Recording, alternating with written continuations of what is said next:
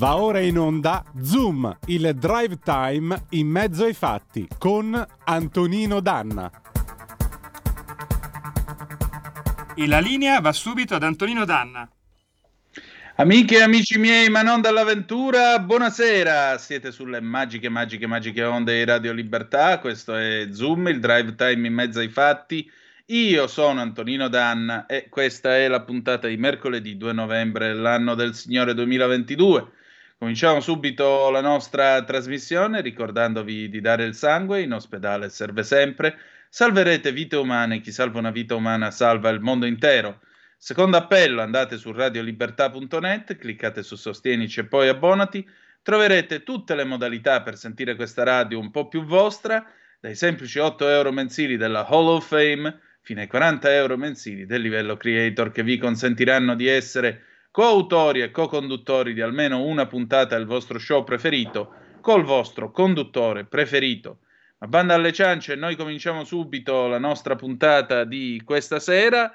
Con che cosa? Con un pezzo dell'84, Ray Parker Jr., Ghostbusters, e andiamo.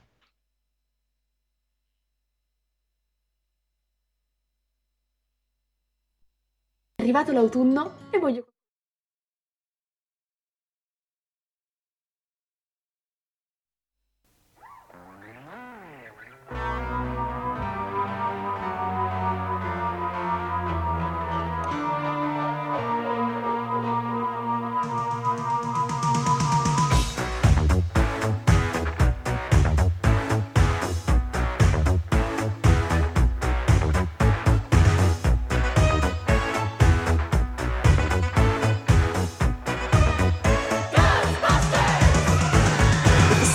strange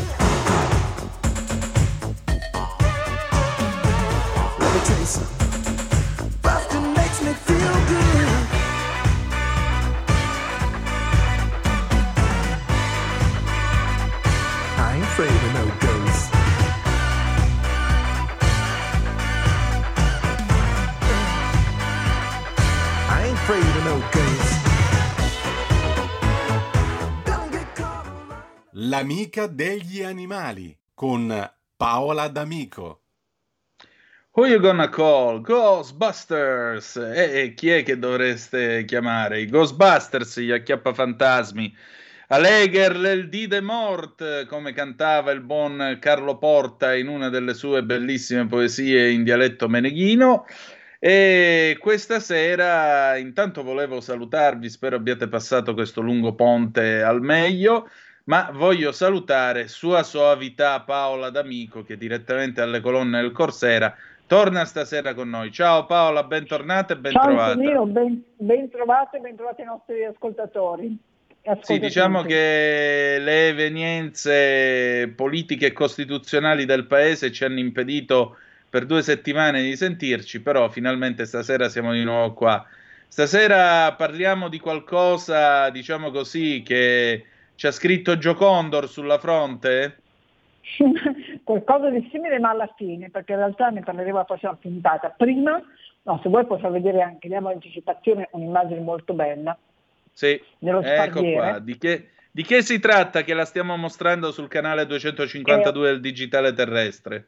È lo sparviere, un piccolo rapace molto bello e poi però chiudiamo la trasmissione sullo sparviere, ma arriviamo allo sparviere parlando prima di un altro tema interessante che è stato un po', diciamo, è passato un po' come spesso questi temi della natura sotto silenzio, perché si parla tanto di cambiamento climatico, ma poi non si entra troppo in dettaglio. Perché nelle scorse settimane eh, la LIPU, che è un'associazione che da 60 anni si occupa della tutela della fauna selvatica, ha inaugurato diciamo, una, una realtà in capannone dismesso grazie a una donazione importante di una socia, ma a Parma, eh, una propria sede che però ha uno spazio enorme ehm, che diciamo è dedicato ai selvatici, che si trovassero a passare, a transitare da queste parti.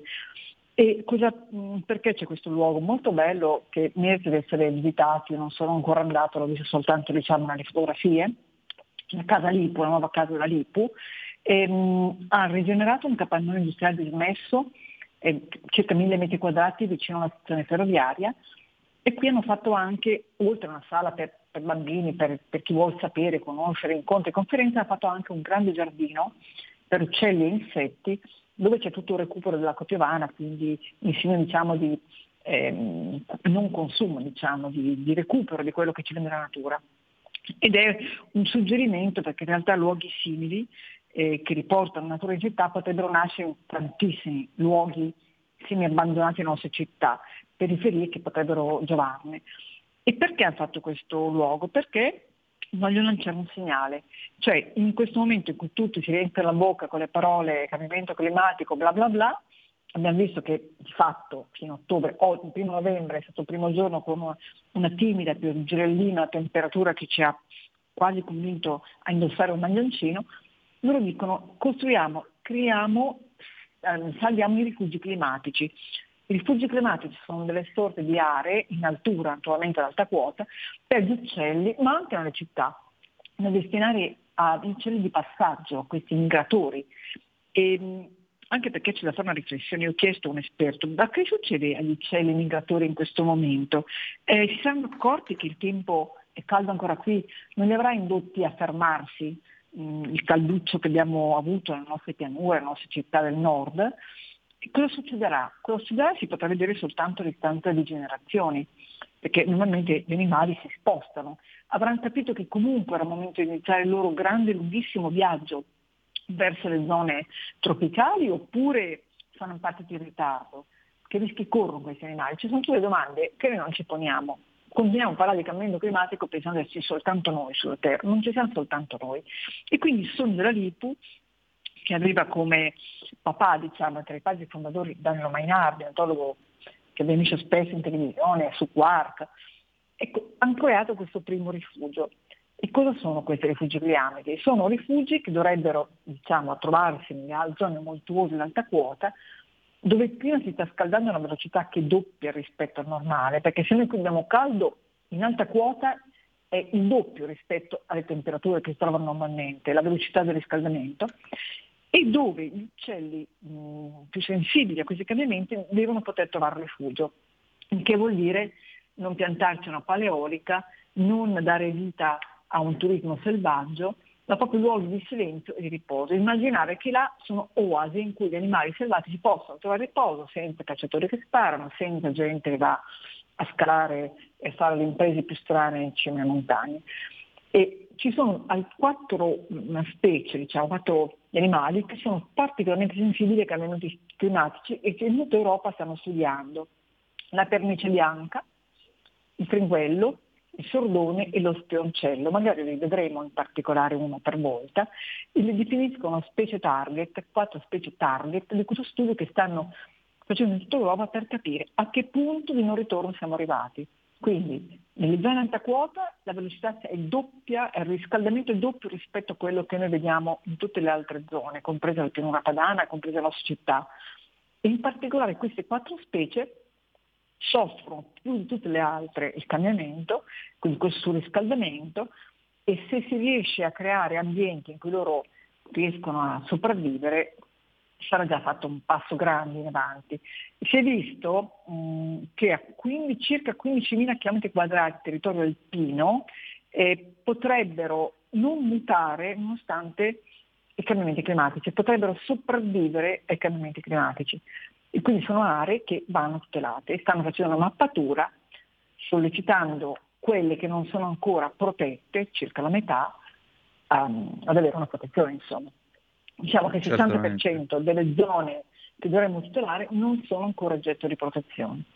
Vi ho fatto un po' questo, questo diciamo, a testa così perché sapete con la fissazione dei migratori, ma sono veramente eh, un orologio che noi dobbiamo imparare a guardare e osservare che ci dicono cosa sta cambiando, quanto sta cambiando.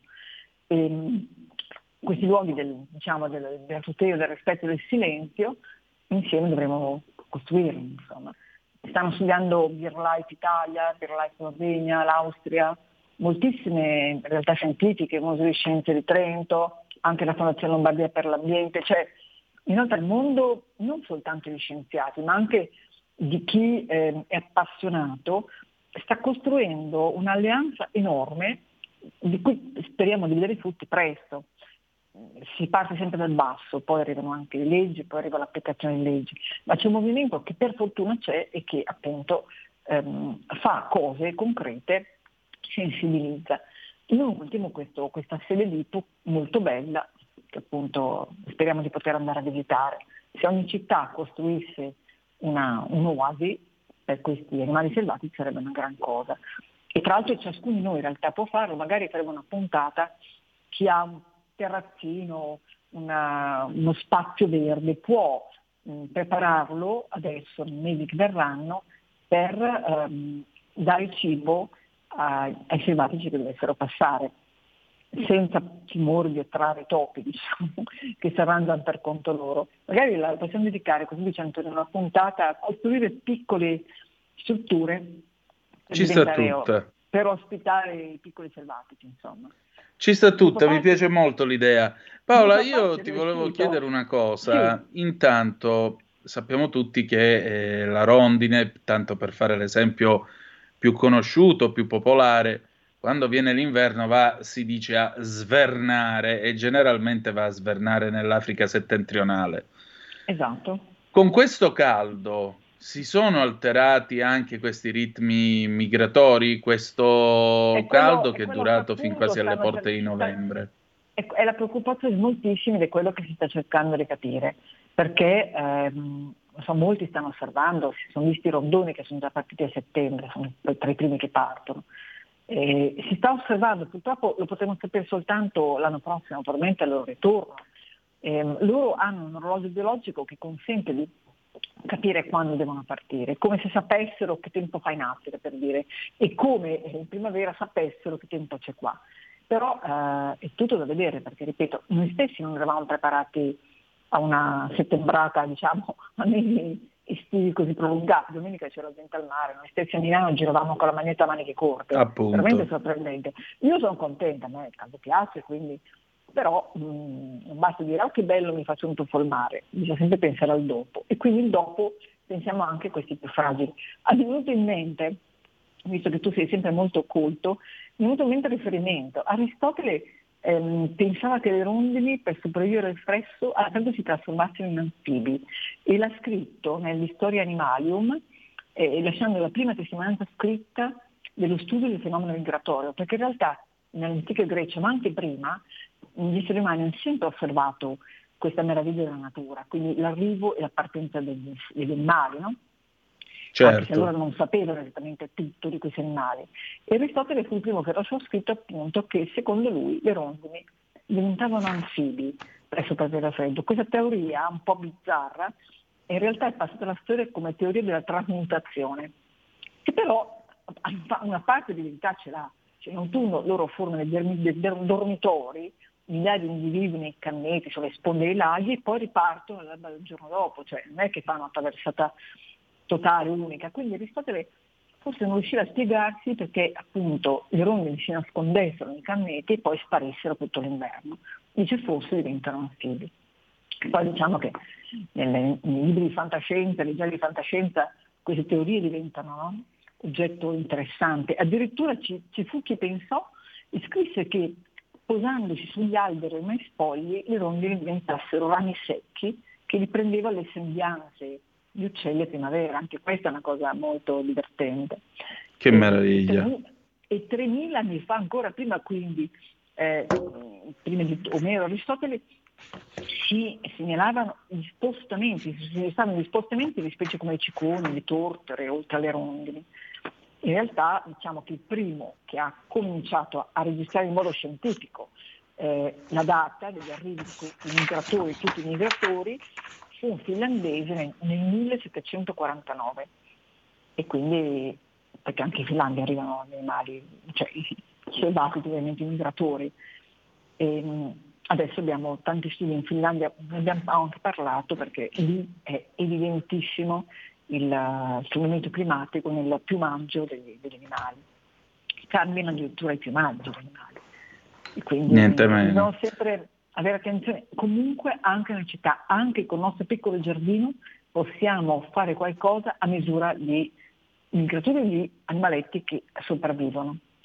Nell'88, mi viene in mente ora, c'è stato un progetto importantissimo nazionale, coordinato dall'ISPRA, si chiamava Progetto Piccole Isole, PPI, che praticamente in 30 anni è riuscito a, a mappare, a capire la popolazione che stava sulle isole, perché le isole sono, immaginate le distese del Mediterraneo, dopo il Sahara, il Mediterraneo è la seconda grande barriera ecologica che loro devono attraversare a primavera, abbiamo parlato più volte, le isole sono un'oasi, sono proprio la nostra oasi sull'autostrada dovrebbe benzina e bere un caffè no? e mangiare un panino, sono luoghi in cui riposarsi, rifocillarsi prima di prendere il viaggio.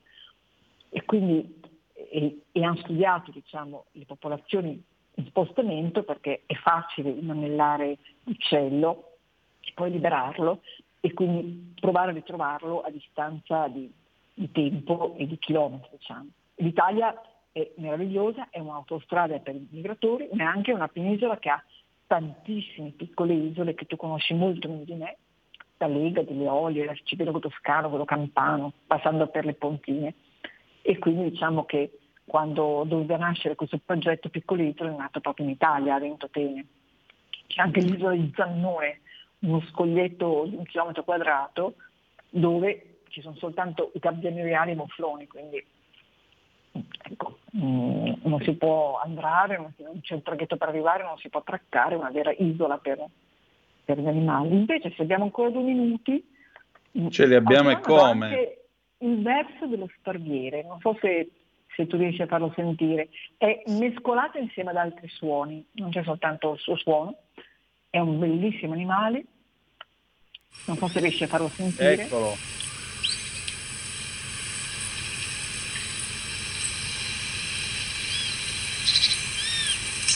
Lui.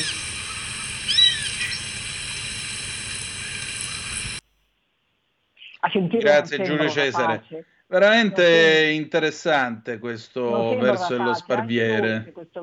Sì, è anche dolce. E sono queste grida acute in rapida successione e si sentono ovviamente a primavera, dovremmo imparare a riascoltare, li ascolteremo. E lui richiama in questo modo i pulcini se c'è pericolo. Allora li avvisa ma può diventare anche una minaccia verso le prede, quindi, ed è un animale silenzioso, velocissimo, eh, molto elegante, ha questo becco azzurro con colori pieni sfumature, queste linee ondulate sul corpo, agile, snelle, piccolino, l'apertura alare non supera i 60 cm, quindi è veramente piccino, e vola radente il suolo. E quando vede la preda pam, è capace di cambiare direzione in pochissimi secondi e andare per velocità e acchiapparlo. E sparviere vuol dire proprio uccello che dilania nel greco, divora queste prede velocissimamente, però è veramente un animale stupendo, tra l'altro è molto astuto, molto prudente e per questo riesce a cacciare con grande facilità perché cambia velocemente direzione, quindi eh, le sue prede rimangono sorprese, non fa tempo vederlo, le disorienta, è interessantissimo. E, ehm, tra l'altro, ne parleremo magari dopo, ma questo più avanti, questo spadiero è tra gli, gli animali usati in, da sempre dei falconieri, che io peraltro non, non stimo granché, eh, perché è insopportabile come vengono, cioè sono animali che per essere addestrati ovviamente mangiano quando eh, l'uomo li deve mangiare, poi lo tengono con il cappuccio sulla testa, insomma, però eh, sono talmente bravi, sono talmente abili cacciatori che eh, sono sempre da secoli, sono stati usati per secoli dai falconieri. Hanno tenacia, potenza, velocità, che lo rendono proprio un grande cacciatore. Eh, e quindi diciamo che, eh, ma ne parleremo dei, dei falconieri, perché purtroppo la falconeria è ancora praticata, soprattutto nei paesi eh, del nord dell'Africa, insomma, è considerato... Anche nel Medio Oriente. Medio Oriente, esatto, ma anche in Italia ci sono dei falconieri. Capita ancora in alcuni paesi di eh, zone un po', anche in Toscana, anche in Milgiana, che voi sapete frequento, andare a qualche fiera e trovare il falconiere. Vabbè, si diceva che si possono utilizzare in città, hanno tentato anche a Milano per eh, cacciare i piccioni, però insomma diciamo che... Avevano provato mm. anche a Linate, se non sbaglio, contro, contro le lepri, non vorrei dire una fesseria. Che poi, dire, a poco serve perché povere lepri. E eh beh, povere lepri, se se le risucchia un, un motore a turbina dell'aereo eh, Poveri un po' diciamo, tutti, diciamo, in quel ma caso. Ma è campagna, loro era casa loro, insomma, un po' come in, in, Australia, che hanno costruito la città di Canberra in mezzo alla terra dei canguri. Poi tu vai in Australia e vedi di notte il canguro che si piazza davanti, lì ci abitavano i canguri, abbiamo voluto costruire una città, insomma, siamo sempre un po' prepotenti. Linate, se sì. il problema degli animali selvatici è sempre stato, eh, leggevo proprio nell'archivio del Corriere Pezzi degli anni 70, il problema vero è che bisogna proteggere la pista, allora devi fare delle reti e curare che le reti siano sa- salde, se vuoi evitare che gli animali entrino. Esatto. Perché poi durante la stagione del caccia, ovviamente, dove vanno gli animali? Vanno dove il cacciatore non può andare. Eh. E quindi, eh. Il problema è che poi si trovano davanti degli uccellacci lunghi 40-50 eh. metri di lega leggera che non è che sono proprio teneri con loro, questo è il fatto. Esattamente. Paola, mi è piaciuto molto questo tuo richiamo che hai fatto a proposito delle oasi in quota per poter stare al riparo, diciamo così, dall'essere umano. Aggiungerei, luoghi così forse sarebbero un po' come le carrozze del silenzio che ci sono sui treni ad alta velocità. Potrebbero ah, essere certo. dei bellissimi luoghi del silenzio, però aperti alla civiltà, non all'inciviltà di chi va lassù perché si deve fare la foto eh, con l'uccellino, con lo scoiattolo, con l'animale, cioè dei posti esatto. nei quali le persone possano ritrovare loro stesse, possibilmente con una dieta eh, dal mondo digitale e possibilmente in area al sicuro perché poi c'è sempre il cretino che si va a perdere nel bosco e l'orso gli va addosso. Sì, anche perché tra l'altro eh, basta leggere, ma ci sono mille studi, ma basta ragionare o seguire i consigli della nonna. Provare a stare nel silenzio vero, nel silenzio vero per un po', ti disintossica, il tuo cervello poi ragiona a mille. Quindi sì. noi abbiamo dimenticato cosa vuol dire il silenzio, la pace, no? Siamo sempre soggetti a, viviamo in un rumore di fondo continuo, no? sì. che comincia con lo svuotamento dei cassonetti del vetro al mattino alle 6 e finisce la sera con uh, le macchine che suonano al semaforo, no? credo che tutti quelli che vivono le città vivono momenti simili. Eh, e quindi il silenzio vero ti aiuta perché depura, è un depuratore del cervello. E quindi proviamo a, a, pensare come loro, insomma, troviamoci degli spazi in natura in cui andare in punta di piedi in silenzio a osservare o anche semplicemente a respirare la natura. Ecco, dei parchi del silenzio non sarebbero affatto male. Mm. Soprattutto per i ragazzini, per i bambini di domani, per i bambini di oggi che diventeranno gli adulti domani, che rischiano veramente di essere privati di tutto questo. È vero, è proprio così.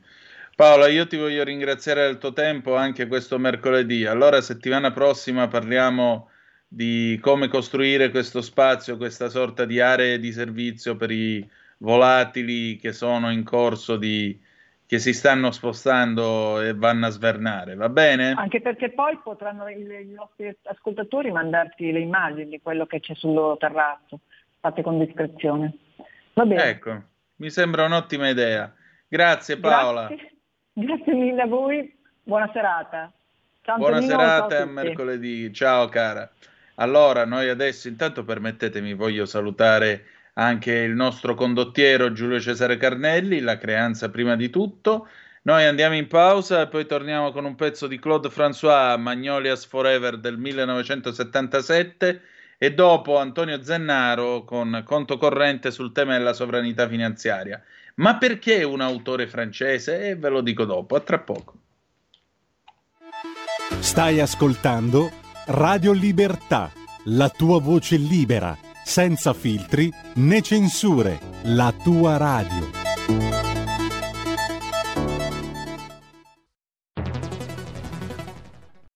C'è chi te la racconta sbagliata e chi te la racconta male. C'è chi te la racconta tagliata e chi te la racconta al contrario e chi non te la racconta affatto. QDS te la racconta giusta. Ogni giorno la tua terra, il suo presente, le sue attese, la sua volontà di rinascita. Leggi, abbonati, scegli il quotidiano di Sicilia. L'informazione giusta per crescere insieme.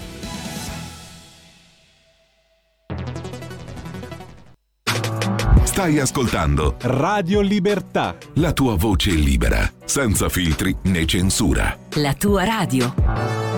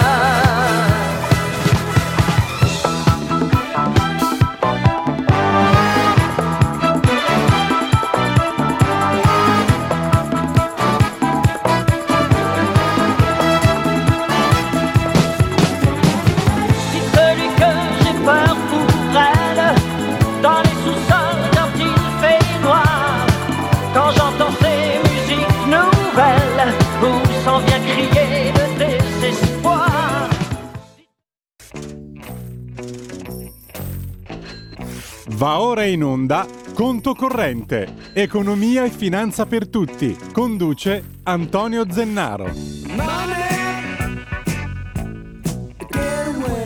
E ridiamo subito la linea ad Antonino Danna, affiancato, lo già vedete, potete già vedere, dall'onorevole Antonio Zennaro. E già, come ogni mercoledì sera torna lui, il terrore dei mercati finanziari, Antonio Zennaro. Bentrovato Antonio, ciao. Buonasera Antonino, buonasera a tutti gli ascoltatori della Super Radio Libertà. Ole.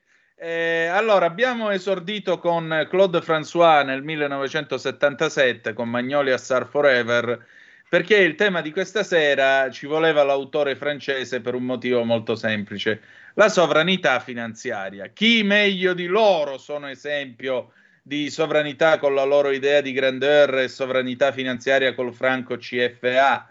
Per cui, tra l'altro, se volete intervenite al 346 642 7756 con le vostre zappe. Poi tra una decina di minuti apriamo anche le telefonate.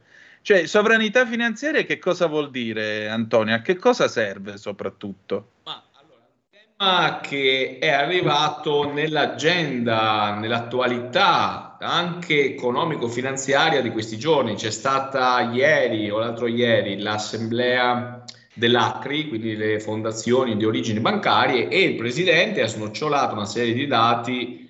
Eh, in Italia il 5% del risparmio delle famiglie viene investito in Italia contro mm. il 14% della Germania e il 34% eh, della Francia, cioè preso tutto il risparmio previdenziale, quindi dei fondi pensione, eh, dei privati, delle imprese, e tutta questa massa di risparmio, il 5% rimane in Italia, il 95% va fuori, fuori Italia. Mentre un terzo in Francia rimane investito in Francia. Questo cosa vuol dire? Vuol dire che le nostre imprese, le nostre grosse anche imprese, ma non solo, eh, non hanno un accesso ai capitali eh, limitato rispetto agli altri paesi, quelli cosiddetti investimenti all'economia reale. Giustamente il nuovo ministro dell'economia, Giancarlo Giorgetti, dice attenzione, questo è un alert importante, dobbiamo eh, indirizzare, incentivare i risparmi eh, perché possano una parte maggiore eh, restare in Italia e quindi arrivare alle imprese italiane poi, perché poi eh, il mercato dei capitali, le borse serve fondamentalmente al di là de- della speculazione che poi no, la borsa compra, vende, ma soprattutto per eh, accesso a capitali alternativi rispetto al finanziamento bancario. Quindi questo alert che arriva, eh, secondo me è un dato che conosciamo già da tempo, eh, solo che arriva in un momento in cui c'è l'insediamento di un nuovo governo, di un indirizzo politico molto più nazionalista, se vogliamo, rispetto al governo precedente. Eh, mh, gli ultimi dati anche ci dicono, eh, l'ha messo oggi su Verità Affari, no? diceva che sostanzialmente da quando si è insediato il governo la borsa di Milano ha fatto un più, più 11%. Meno male che doveva invece succedere il dramma il dato di ottobre è il migliore in Europa della borsa italiana, e se però rimaniamo a sestate dovevano arrivare le cavallette, editoriali, preoccupati, gli opinionisti, no? tutti i grandi giornali. Oddio, arriverà Meloni, Salvini, che faranno Berlusconi, no? Eh, però i mercati, già l'abbiamo spiegato un po' nella puntata eh, della scorsa settimana, vedono bene invece un governo forte che è eh, sovranamente eh, indicato dai cittadini senza magheggi eh, come ad esempio è stato in Inghilterra perché adesso notoriamente cambiano anche i momenti storici e adesso eh, governi che non hanno un forte appoggio popolare sono visti come deboli. Quindi non solo eh, economia forte uguale governo forte, ma in questo caso anche eh, serve anche un voto. Quindi questo è un po' oggi quello che sta accadendo. Noi oggi arriviamo da, uh, negli ultimi anni si sono sostanzialmente creati dei meccanismi per un po' per indirizzare il, uh, il risparmio verso investimenti italiani. Lo si è fatto col BTP Italia con, insomma, sostanzialmente comprare titoli di Stato che pagano un premio leggermente superiore se si mantiene fino a scadenza quel, ehm, quel titolo, che poi è una vecchia proposta eh, Lega che eh, ha anche Giulio Centemero, il nostro tesoriere, ha riportato su Milano Finanza nei giorni scorsi. Insomma, se io investo nei titoli di Stato italiano, magari avere un incentivo fiscale, se li mantengo alla scadenza, può essere anche utile per stabilizzare l'investimento di lungo termine ed evitare la speculazione, che poi è quella che fa male al mercato, alle imprese, ai risparmiatori, cioè quelli che ogni giorno no, con o c'è l'omino che fa il trading o adesso funzionano tantissimo, ci sono questi mega fondi di investimento che eh, non virtuali, cioè non c'è l'omino che compra e vende, ma ci sono degli algoritmi, delle strato- strategie eh, logaritmiche eh, con degli algoritmi matematici che comprano e vendono in continuazione, eh, anche con varie operazioni in un minuto, eh, con micro operazioni e, e questa è la strategia che adottano fondi matematici. Però questa è pura speculazione, qui parliamo proprio della vera speculazione che fa carta su carta. Mentre uno Stato dovrebbe tutelare chi ovviamente, l'investitore, il risparmiatore, previsto anche dalla Costituzione italiana, e il risparmio deve essere tutelato e ad esempio è stato fatto i PIR, i piani di investimento, eh, che sono se li mantieni un tot di anni hai un incentivo sul, eh, a fine di questo investimento fiscale. Molto probabilmente bisognerà anche incentivare, secondo me, tutto il tema della previdenza complementare, cioè oggi sempre di più la previdenza complementare, si parla di secondo, terzo pilastro, eh, aiuta magari avere una seconda pensione, no? Cioè, quindi, eh, però non ci posso pagare il 30, 40%, il 26% di tasse quando io faccio questi piani alternativi, perché io già, mettiamo il caso del lavoratore dipendente, già pago le tasse quando io eh, prendo lo stipendio, no? Certo. Dopodiché devo eh, fare l'investimento eh, e poi già l'investimento, no, se fai un investimento obbligazionario, azioni, paga il capital gain e dopodiché quando io vado a ritirare il, il, frutto di questo investimento devo pagarci ulteriormente il 26%. Capite bene che vengo tassato tre volte.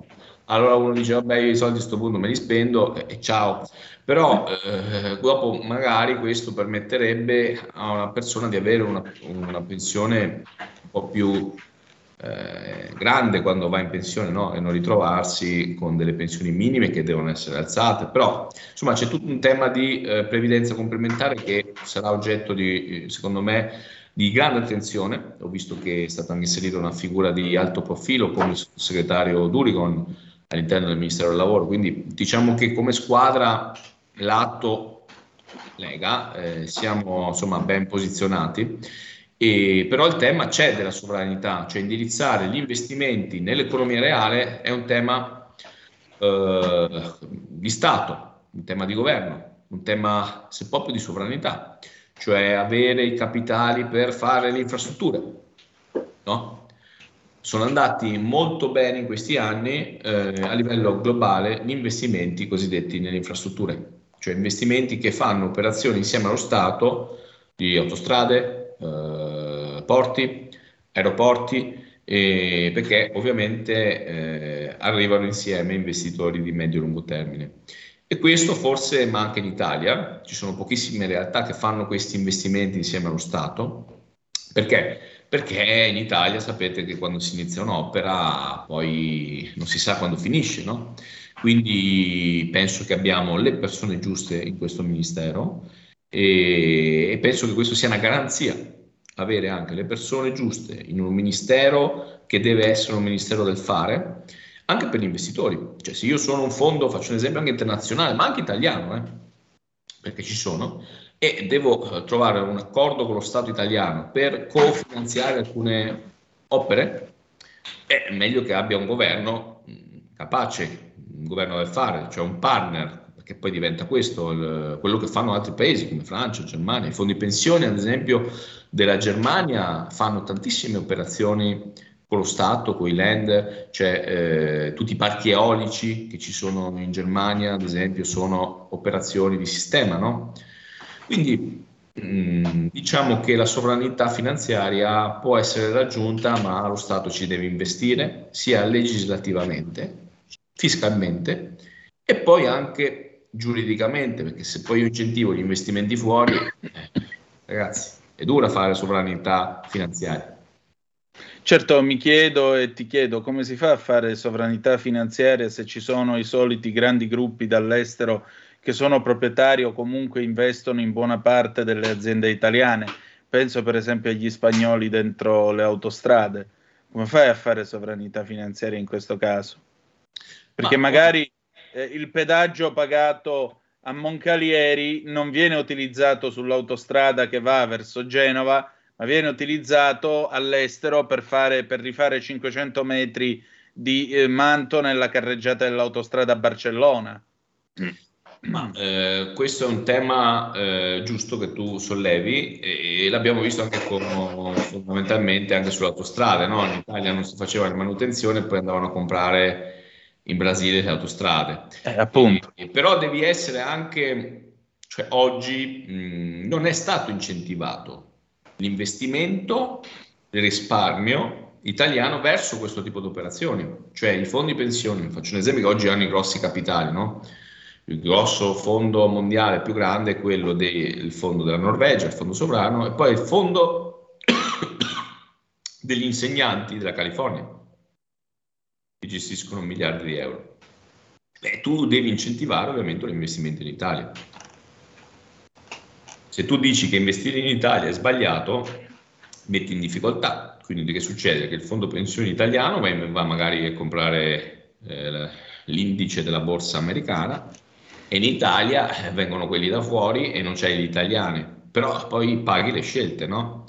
Ti trovi con eh, partner stranieri che eh, vengono qua per un periodo, speculano magari perché devono fare soldi fondamentalmente. Ecco e poi se ne vanno, quindi creando una distorsione del mercato. Eh, avere invece investitori italiani eh, è difficile che vadano a speculare sull'Italia perché poi ci vivono, no? Quindi il fondo pensione che è magari eh, una cassa di previdenza, che può essere, faccio un esempio, no? le professioni, no? Cioè, hanno tutto l'incentivo che le, l'economia italiana si sviluppi, no? quindi possono essere un partner. Però se io lato Stato ti dico, eh, se investi in Italia paghi più tasse, se investi fuori, eh, uno investe fuori eh, ha un'agevolazione fiscale, è normale che poi uno va dove viene remunerato di più.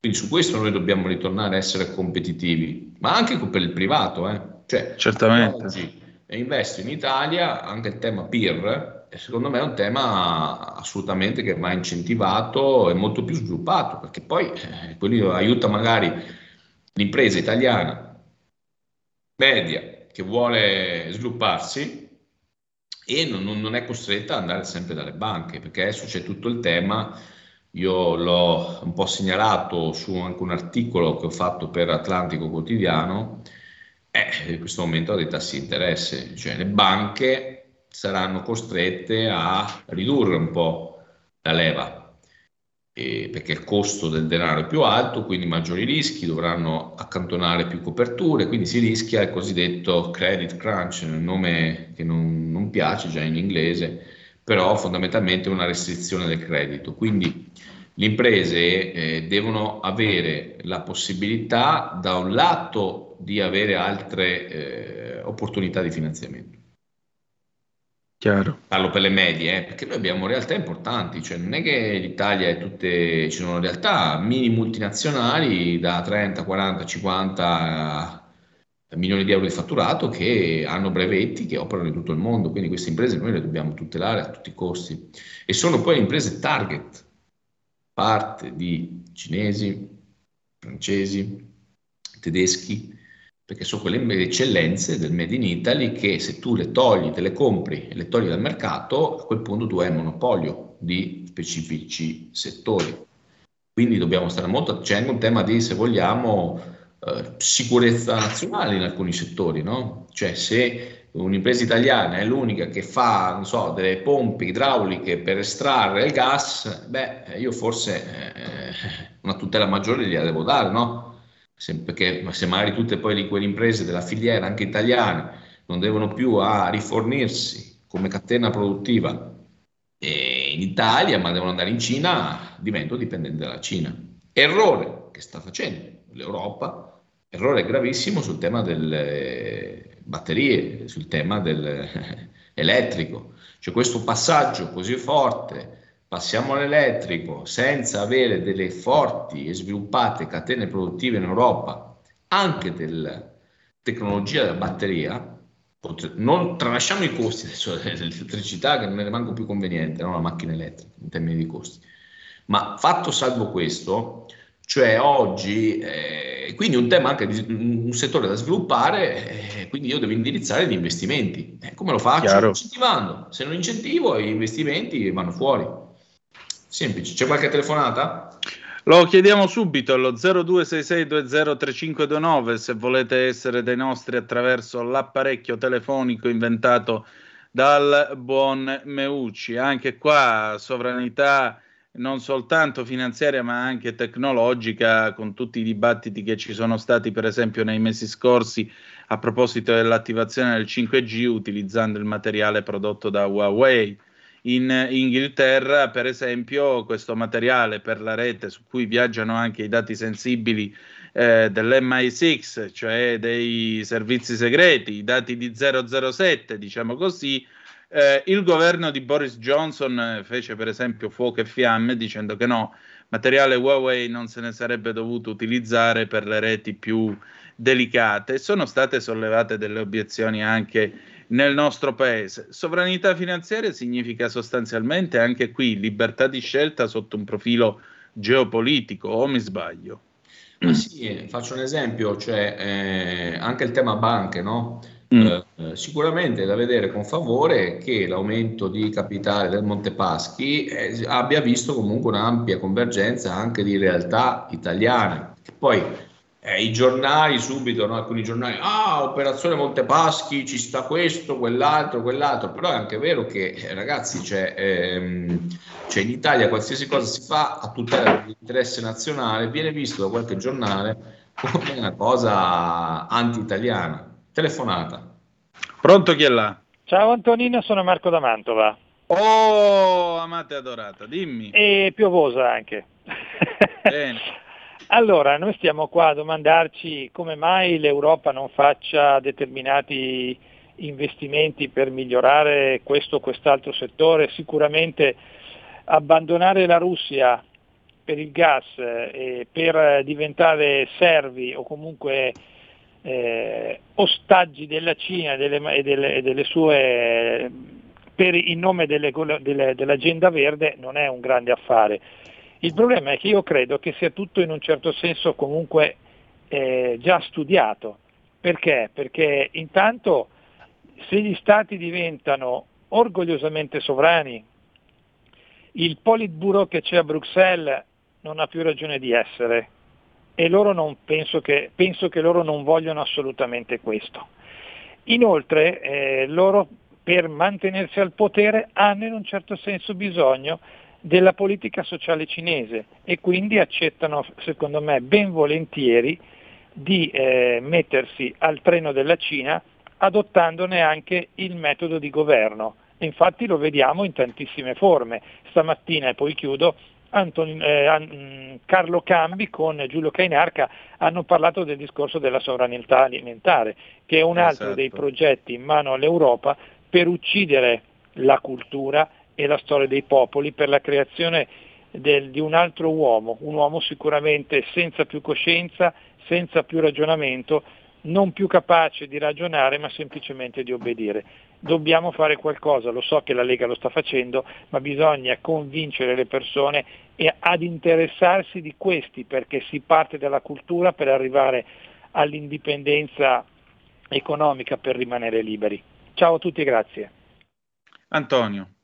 Ma il tema, eh, io slegherei il tema Russia dal tema Cina. cioè la Cina opera come un soggetto, eh, se vogliamo, il dragone, no? quindi mh, quando gli fa comodo fa accordi con tutti e quando non gli fa comodo non li fa, quindi non c'è un blocco di, eh, su alcuni settori, ad esempio molti sono filocinesi, anche in Italia, anche della politica, eh, però questo non toglie che il tema della dipendenza russa sia stata costruita sul gas non dai sovranisti di destra o dai polacchi o ungheresi, ma è stato costruito proprio dalle politiche green da parte de, dell'Unione Europea di centro-sinistra, da Schröder, da Prodi, cioè quando l'Italia ha fatto, nessuno lo ricorda, devo dire, il passaggio.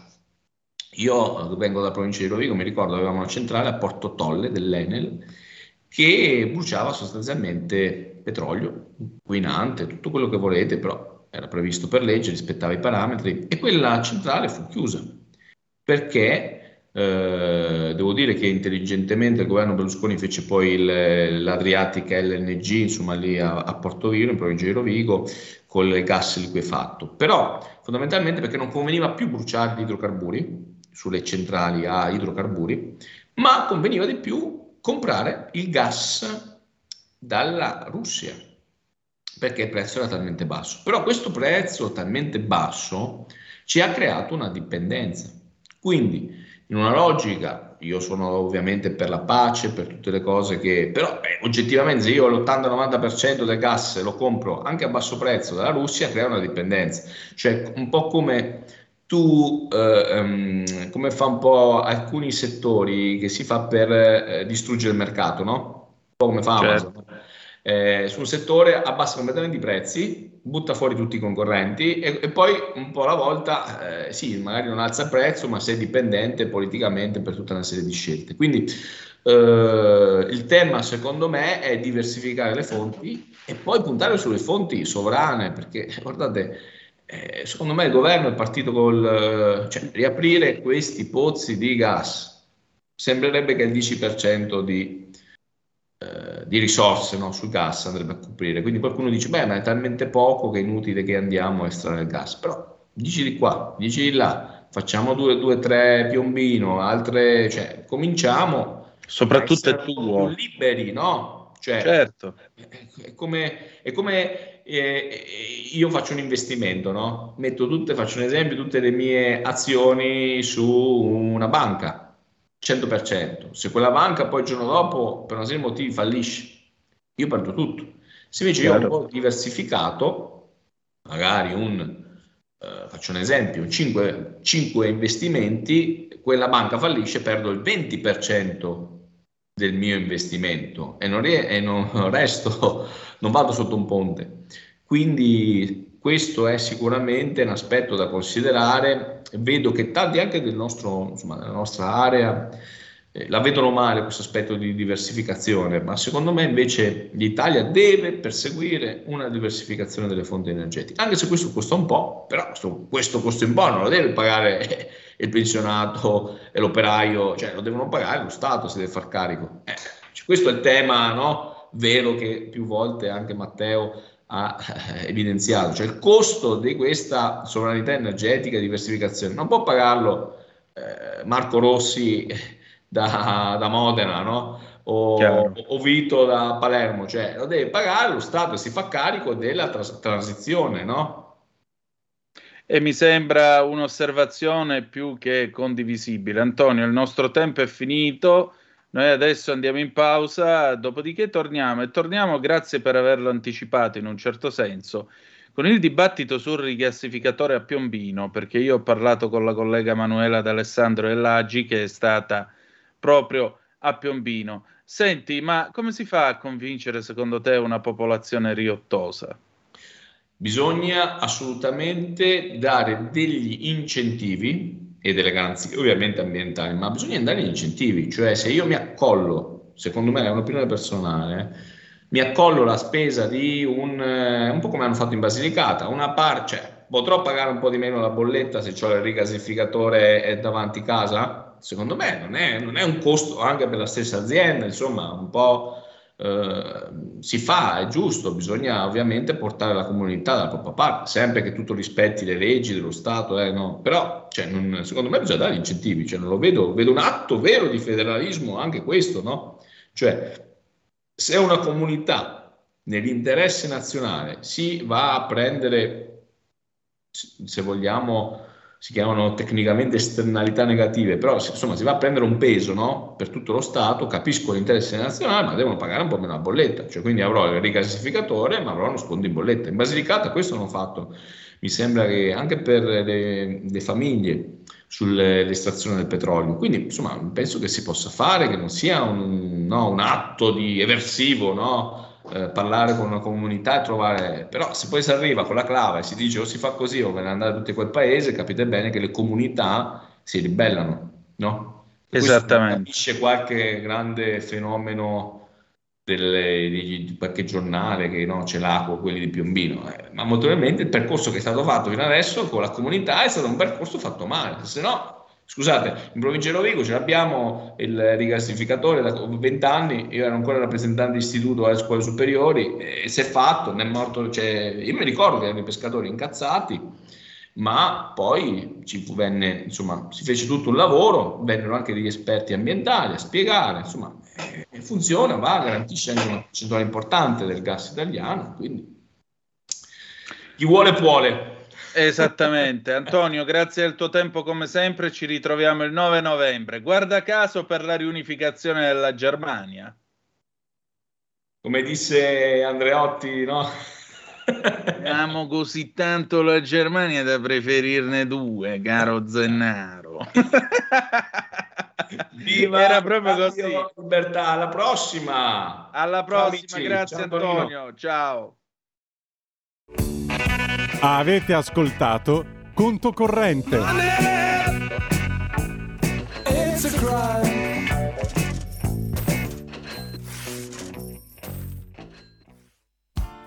Tutte le domeniche, dalle 8 alle 10, la rassegna stampa del giorno e alcuni dei fatti principali della settimana che si è appena conclusa, con ospiti e telefonate in diretta. La domenica mattina non perdere contatto con la realtà su Radio Libertà, senza filtri né censure.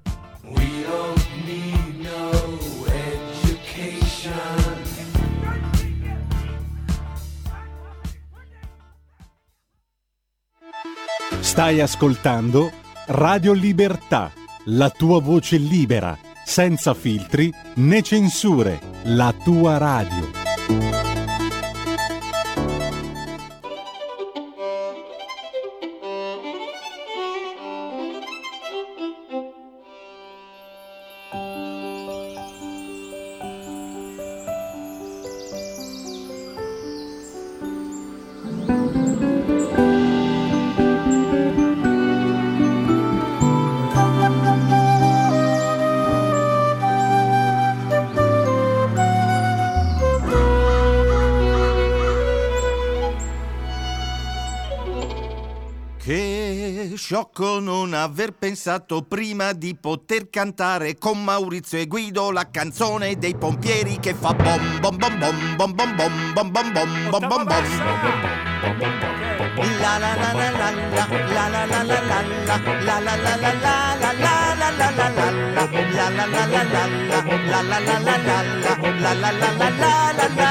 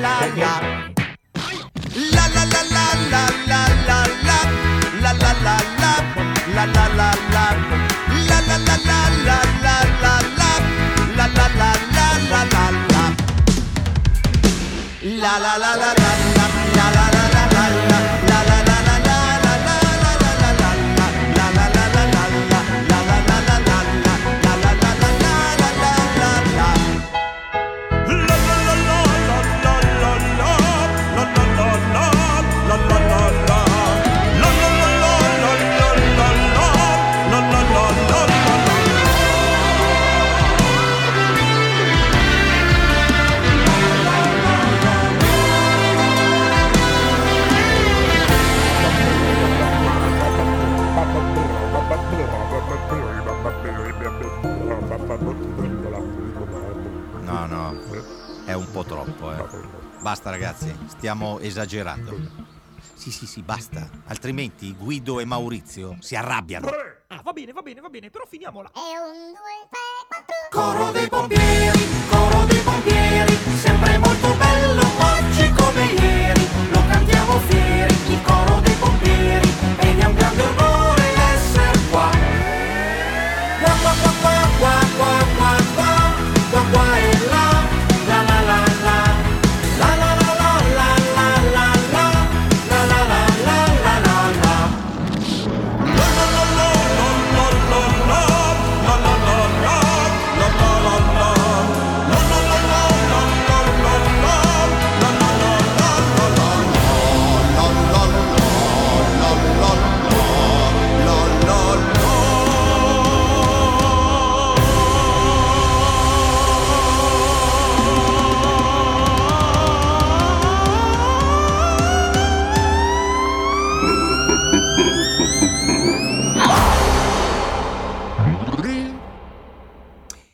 bellissima questa versione del coro dei pompieri con Elio e Soriatese. Ridiamo subito la linea ad Antonino Danna.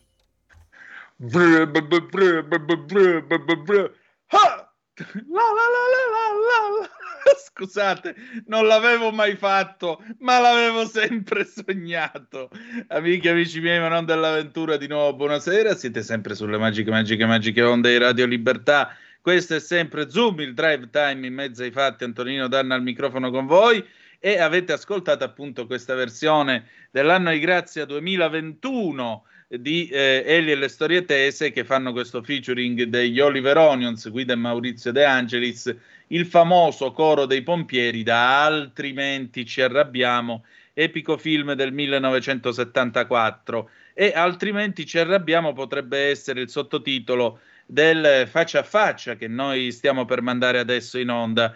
Io voglio ringraziare la collega Manuela D'Alessandro, valentissima inviata dell'Agi, molto capace, molto preparata, che è stata qualche giorno fa a Piombino. A Piombino sapete che dovrà sorgere uno dei rigassificatori previsti dal governo proprio per contrastare questa crisi e beh, la situazione si è fatta molto tesa e purtroppo non da storie tese, purtroppo è una situazione molto tesa eh, a livello sociale, a livello eh, proprio in città, tra quelli che eh, si oppongono con argomenti a volte un po' risibili, altre volte invece eh, frutto eh, di approfondite passioni, di attenzione e così via, all'installazione, o meglio, all'ancoraggio di questa nave che dovrà funzionare da, rigassifica- da rigassificatrice. E allora, questo povero rigassificatore di Piombino, che peraltro vi ricordo essere stato acquistato dalla eh, Snam in, in, in, contemporanea con i colleghi eh, della società petrolifera olandese, beh, in Olanda è già in funzione, la nave gemella di quella che dovrà ancorarsi davanti a Piombino. Quella che dovrebbe arrivare in Italia a breve, dovrebbe cominciare quindi la sua attività, prima ha dovuto sottostare a una serie di autorizzazioni, pensate qualcosa come 45 entità amministrative, amministrazioni e robe varie che hanno dovuto esprimere il loro parere. E adesso però si trovano davanti chi ha la sindrome NIMBY, not in my backyard, cioè non nel mio cortiletto di casa, e chi invece si dice a favore di un'opera del genere per i vantaggi che può portare a Piombino. State un po' a sentire che cosa ci siamo detti io e Emanuela d'Alessandro, commentate il nostro discorso, il nostro colloquio al 346 642 7756. Vai Giulio Cesare. E allora questa sera Zoom abbiamo, dopo un breve inseguimento attraverso le notizie, perché lei è una valente collega dell'Agi, ma anche un'inviata dell'Agi. Abbiamo con noi Emanuela D'Alessandro, che voglio ringraziare e salutare come sempre per la sua eh, consueta cordialità e disponibilità. E eh, Manuela è stata la settimana scorsa in quel di Piombino, dove naturalmente già tempo mi verrebbe da dire di sindrome NIMBY nei confronti del rigassificatore. Lei ha scritto un vivido eh, resoconto di quello che ha trovato sull'isola, all'isola d'Elba, appunto, questa idea che ha fondamentalmente diviso in due in una maniera quasi salomonica, mi verrebbe da dire, eh, le anime della città e sono anime che almeno a leggere le tue parole l'impressione che ne ho ricavato io è che queste anime non siano in grado di dialogare tra loro. Tu come, come hai trovato la situazione? Buonasera a tutti intanto, mm, la situazione a Piombino è, l'ho trovata molto molto complessa ehm, e rimanda alla storia del territorio oltre che al gassificatore. Mi viene quasi da dire che il vero problema forse non è il gassificatore, ma è la storia di questo territorio che ha vissuto per tantissimi anni eh, una, una, un periodo buono, almeno a livello di, eh, di, lavoro, perché c'era l'acciaieria Lucchini, famosa in tutto il mondo, quella tanto per intenderci che ha costruito i binari di, di, tutte le metropolitane italiane e non solo. Poi a un certo punto nel 2014 l'acciaieria eh, sostanzialmente eh, ha chiuso l'altoforno, ehm, eh, sono rimasti degli impianti in funzione però una parte molto marginale e ci sono un migliaio di lavoratori in cassa integrazione. A questo punto quindi un territorio abituato eh, a vivere grazie all'acciaieria si è trovato all'improvviso eh, senza più eh, una, un canale di sbocco per, per lavorare e questo eh, ha portato eh, a un tentativo di eh, reinventarsi attraverso il turismo e attraverso la pesca, l'allevamento di pesce. Questo gassificatore viene visto un po' come l'intruso che va eh, a rovinare questo tentativo eh, di rinascita ed è per questo che eh, ha creato così tante divisioni. Teniamo anche presente un dato che secondo me è importante, che ehm, come certificato anche dall'Istituto Superiore della Sanità effettivamente negli ultimi cinque anni eh, si è registrato un tasso di eh, mortalità e di malattia maggiore rispetto a quello della popolazione nazionale e quindi a spaventare, a torto o a ragione, eh, questo non lo possiamo sapere, a spaventare gli abitanti eh, c'è anche la prospettiva di un'opera che potrebbe ulteriormente mettere a rischio la salute. Ecco, a proposito di messa a rischio della salute, qui per certi versi un po' riecheggia anche quello che siamo stati abituati a vedere a Taranto negli ultimi anni. Eh, si parla incessantemente di un aumento dei tumori legato alla presenza del rigassificatore e in più, oltre a questo, sono sorti dei gruppi che prima erano apertamente Novax e adesso sono no rigassificatore. C'è un legame tra le due cose, secondo te? Perché tra l'altro una delle persone che ha parlato con te ha evocato niente meno che il Vaillant, solo che qui non mi pare che ci siano le stesse premesse del Vaillant. Direi proprio di no. Eh, sono quattro comitati, anche questo mi ha colpito molto perché Piombino è una città piccola di 34.000 abitanti, quindi immaginare quattro comitati eh, mi, ha, mi, ha, colpito e quindi ho provato un po' a indagare, sono andata a seguire eh, la riunione di un comitato e eh, a sorpresa dopo un po' queste persone parlavano in cerchio del classificatore e poi a un certo punto io ho fatto ingenuamente la domanda ma cosa vi lega? E loro hanno risposto ci lega il fatto di avere di essere stati tutti contrari eh, al vaccino e all'obbligo vaccinale. Quindi a questo punto si è innescata tra l'altro un, una, una situazione molto particolare, ho subito una sorta di processo in quanto giornalista e, e, mi sono resa conto che effettivamente almeno questo comitato, con gli altri poi non ho avuto modo di parlare in modo così approfondito, eh, mi sembra che sia spaventato in sé eh, senza ragioni eh, da, dalla possibilità che il gassificatore eh, possa provocare dei, dei, problemi di salute. Ecco, non mi sembra così documentato, magari ehm, da poter dire con certezza che ci saranno dei problemi di salute, che potrebbero esserci, perché anche l'Istituto Sanitario eh, Superiore della Sanità dice, dà l'ok all'opera, però dice eh, fate altre analisi perché effettivamente il combinato di vecchi e nuovi inquinanti potrebbe portare dei problemi, ecco, però lo dice sulla base di una documentazione scientifica. Queste persone invece mi pare che eh, fossero un po' contrarie a, a priori, ecco. Diciamo così, la sindrome NIMBY, not in my backyard, come dicono gli americani.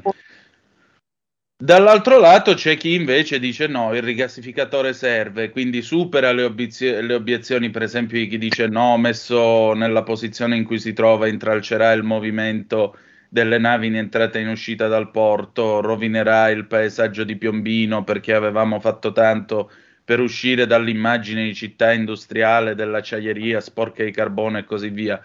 Eh, quelli per il sì che cosa sostengono invece a favore di quest'opera? Allora, qui c'è, se qualcuno volesse approfondire, c'è una documentazione molto approfondita pubblicata sul sito della Regione Toscana, quindi visibile a tutti, ci sono circa 700 pagine eh, di documenti in cui vengono riportate le ragioni del sì e le ragioni del no. Eh, ne viene fuori che oltre ovviamente al commissario straordinario Gianni eh, del PD, che, che, ha alla fine, in quanto nelle vesti di commissario straordinario del governo, ha dato l'ok finale, eh, ci sono 35 enti, tra cui anche eh, enti eh, ambientali come, come, l'ARPAT, che danno il loro assenso.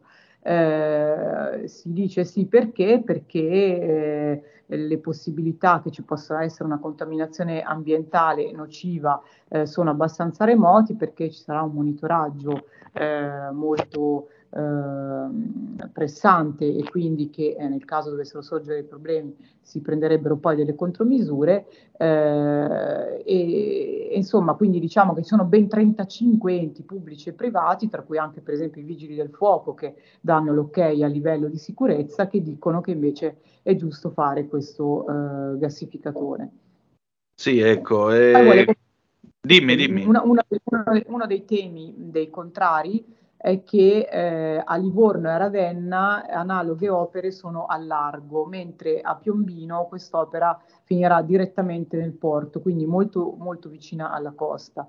Eh, da quello che ho capito questo succede perché bisogna fare in fretta, eh, proprio per la, la, crisi energetica in corso e quindi per, avere, per le nostre bollette, eh, e quindi in questo, in questo caso bisogna fare più vicino alla costa perché invece eh, mettere la nave del gas al largo richiederebbe molto più tempo, quindi è semplicemente una questione di, di tempistica.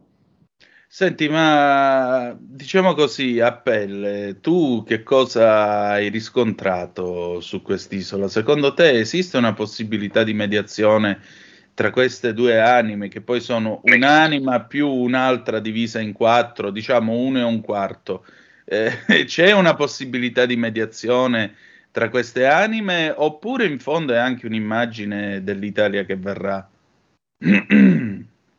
Credo che ci possa essere, però bisogna mettere sul piatto delle compensazioni veramente importanti. Per esempio, tanti abitanti mi hanno detto che il loro grosso problema in questo momento è l'ospedale, un ospedale che, come tanti ospedali di, di piccoli centri, è stato smantellato, dove addirittura le donne non hanno più la possibilità di partorire, quindi devono andare eh, a Cecina, comunque in città non proprio vicine, mi raccontavano che addirittura partoriscono in ambulanza, in casa, perché non c'è neanche più questa possibilità. Quindi tanti mi hanno detto se ci dessero un ospedale eh, nuovo, funzionante, probabilmente potremmo accettare anche la nave del gas. Quindi io ritorno al mio punto di partenza. Il problema non è tanto la nave quanto un territorio che si sente abbandonato. Eh, quindi se a queste persone si fa capire che in realtà eh, non gli si piazza questa nave, diciamo come dispetto, ma si cerca anche di eh, trovare una, una, mediazione efficace, probabilmente la cosa si potrebbe risolvere. Non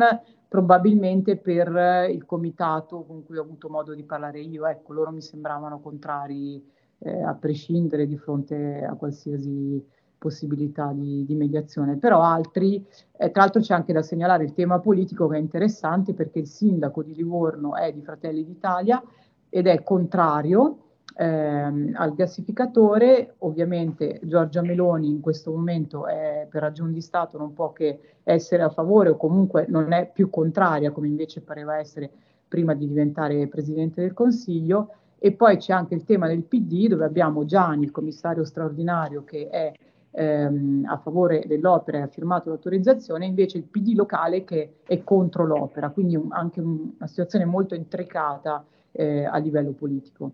Insomma, qui ci vorrebbe un intervento di Roma, mi pare di capire.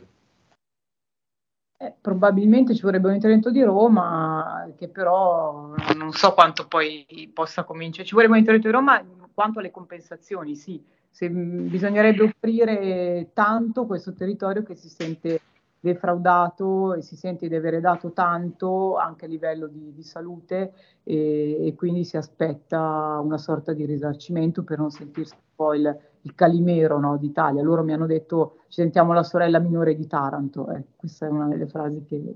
Ecco, questo è quanto mai esemplificativo, mi pare, della situazione, degli animi e diciamo così delle tensioni che covano sul posto.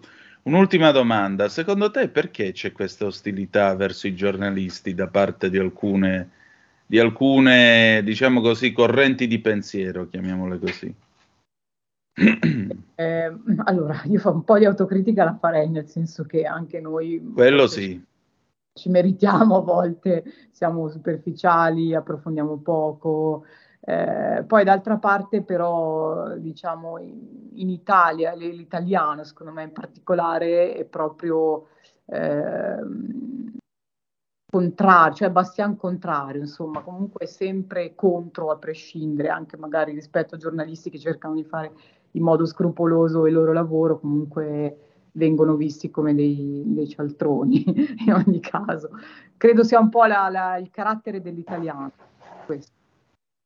E eh, oltre, oltre, che tanto anche la, il livello del giornalismo che secondo me è sceso tanto e continua a scendere tanto.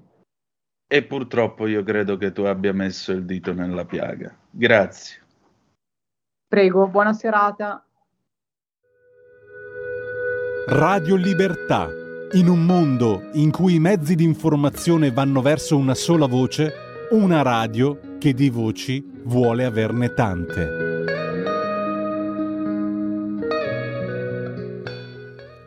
E la linea torna subito ad Antonino Danna. Grazie condottiero, mio condottiero Giulio Cesare Carnelli, siete sempre sulle magiche, magiche, magiche onde di Radio Libertà, questo è sempre Zoom, il drive time in mezzo ai fatti, Antonino Danna al microfono con voi. Allora io voglio ringraziare eh, la nostra Manuela D'Alessandro che eh, con molta chiarezza insomma ha esposto quello che sta accadendo in quel di Piombino e se voi ci fate caso altro non è che l'ennesima riproposizione di un certo menù che noi dal tempo della TAV in Valsusa abbiamo cominciato ad ascoltare. C'è sempre questa A, mancanza di comunicazione e B, c'è questa eh, divisione che viene ampiamente cavalcata da qualcuno, spesso anche facendo della disinformazione o citando delle cose a sproposito, perché qui viene evocato il Vaillant che non c'entra assolutamente niente con questa vicenda e anzi qua si tratta di cose che avvengono in eh, piena sicurezza sulla base di attente valutazioni tecniche che vengono effettuate. Qualcuno dirà, eh, ma anche al Vaillant erano state effettuate. Sì, solo che la verità non era stata detta ai cittadini, questa è la differenza. E siamo sempre lì, che quando in questo paese si parla di fare opere pubbliche, e lo vedrete lo vedrete tra poco con il ponte sullo stretto di Messina, perché ci sarà veramente da mettersi le mani nei capelli. Quando si tratta di opere pubbliche, puntualmente c'è chi cavalca il dissenso, c'è chi rimesta nel dissenso in qualsiasi modo, c'è sempre qualcuno che deve in qualche modo dividere perché? Perché un po' qualcuno ha interesse a mantenere lo status quo, che evidentemente reca qualche vantaggio oppure qualcuno evidentemente ha il piacere di fare, di causare casino per motivi politici o per il gusto semplicemente di farlo, perché ormai c'è anche chi fa casino solo per il gusto di farlo. 0266203529 se volete intervenire oppure 346 642 7756. La cosa che più mi, mi mi riaffiora alla mente nel parlare di tutto questo, nel parlare delle polemiche sul rigassificatore di Piombino, è un esempio di qualche anno fa, circa 10-15 anni fa in Svizzera, è stato fatto un, un, una modifica costituzionale. Questa modifica costituzionale dice che le merci in Svizzera devono attraversare il paese su ferro, non possono più viaggiare sui camion per evitare di inquinare. Per questo motivo la Svizzera si è dotata di un sistema ad alta velocità e alta capacità che si chiama Alp Transit, sono una serie, una linea ferroviaria eh, con standard di alta velocità, interoperabile con le linee ad alta velocità europee e così via, che attraversa la Svizzera da nord a sud. E questo corridoio sbocca a Como a Monte Olimpino. Quando l'Alp Transit sarà terminato, sarà possibile andare, per esempio, a, da Milano fino a Zurigo, credo in due ore scarse, una cosa del genere. Oggi se ne mettono più di quattro e mezzo e così via. L'Alp Transit è frutto di un referendum popolare. L'Alp Transit non ha mai avuto una manifestazione, una, che fosse una di protesta della popolazione. Perché? Perché quando tu porti le persone con il consenso, informando le persone su quello che stai facendo e garantendo trasparenza, ciò che accade non è soltanto un vantaggio collettivo, ma viene addirittura visto come motivo d'orgoglio. In Valsusa, oltre ai soliti noti, ci si sono aggiunti anche Di Battista e Soci, che hanno sostenuto che avevano fatto, stanno facendo una linea ferroviaria, un buco nella montagna, per far arrivare le mozzarelle mezz'ora prima a Parigi, quando invece il concetto dell'alta velocità e dell'alta capacità è tutt'altra cosa e non si tratta di far arrivare le mozzarelle mezz'ora prima a Parigi, ma di farne arrivare molte di più, perché con l'alta capacità tu hai delle linee che permettono ai treni merci di andare più veloce, ovviamente con le limitazioni dei treni merci, i più veloci possono fare 120 all'ora, però siccome la linea è prevalentemente pianeggiante, puoi avere dei treni merci molto più lunghi e quindi puoi per esempio fare delle autostrade viaggianti, un po' come nel, nella Manica e così via. Abbiamo una telefonata, pronto chi è là? Pronto? Buonasera Antonino. Buonasera Buonasera. Volevo dire che la Turchia sta facendo sul, nel, sul Bosforo un'autostrada 80 metri sotto il mare, cioè da un lato all'altro del Bosforo un'autostrada. Non mi pare che ci sia gente in piazza che si strappa i capelli in Turchia, oltre a fare ponti, strade e tutto il resto. Noi siamo sempre i soliti grulli, aspettiamo che gli altri diventino civilizzati e poi ancora andiamo a reclamare perché poi l'autostrada non funziona, ce ne sono troppo poche, però quando si vuole fare qualcosa non si fa. Va bene, ciao Danna, ciao, grazie. Grazie. Allora, signora, lei intanto dice una serie di cose giuste. La Turchia, la Turchia è una piccola Cina di 90 milioni di abitanti, la, i turchi hanno la stessa industriosità dei cinesi, sono un'autocrazia esattamente come la Cina, eh, hanno una forte presenza come minoranza in Germania, sono 5 milioni di turchi o di turchi tedeschi su una popolazione di 80 milioni di anime e in particolare sono gente che non si fa molti problemi quando si tratta di sviluppo, perché? Perché il loro paese è un paese che eh, ha una crescita economica che noi non abbiamo. Eh, il discorso è che noi non possiamo certo imporre, come si può imporre in Turchia, la costruzione di un'opera pubblica, però a maggior ragione abbiamo la possibilità di convincere le persone dell'utilità di un'opera pubblica dal ponte sullo stretto fino a tutte le altre opere che sono da fare, anche perché nel 75 in questo paese la legge Bucalossi bloccò tutte le nuove costruzioni autostradali, eccezione fatta per quelle che erano ancora in corso alla data del 31 dicembre, se non sbaglio, del 1975, perché al tempo si disse che l'Italia era in corso, era a rischio cementificazione la, l'Italia era così a rischio cementificazione che per esempio tra le opere che sarebbero servite non è stata fatta la gronda di Genova, per esempio. Altra telefonata, pronto chi è là? Ciao Antonino Mauro da Reggio. Ciao tu prima, par- tu prima parlavi della Svizzera e il traforo del San Gottardo. Devono terminare quello che devi, che passa Monte Ceneri, poi dopo sboccheranno, come hai detto tu, a Como.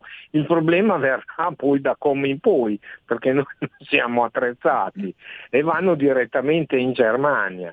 E il problema non so come andrà a finire, perché sembra che adesso il porto di Hamburgo metà l'abbiano venduto alla ditta cinese che ha in mano anche il porto di Trieste. A Costco, sì signore, hanno fatto senza... un accordo, il 46% è entrata Costco che quindi userà in modo esclusivo i terminal di Amburgo. Esatto, per cui noi ci troveremo invasi, se ancora ci sarà l'Italia avremo due soldi da spendere, eh, da, da, da, un'intera massa di prodotti cinesi.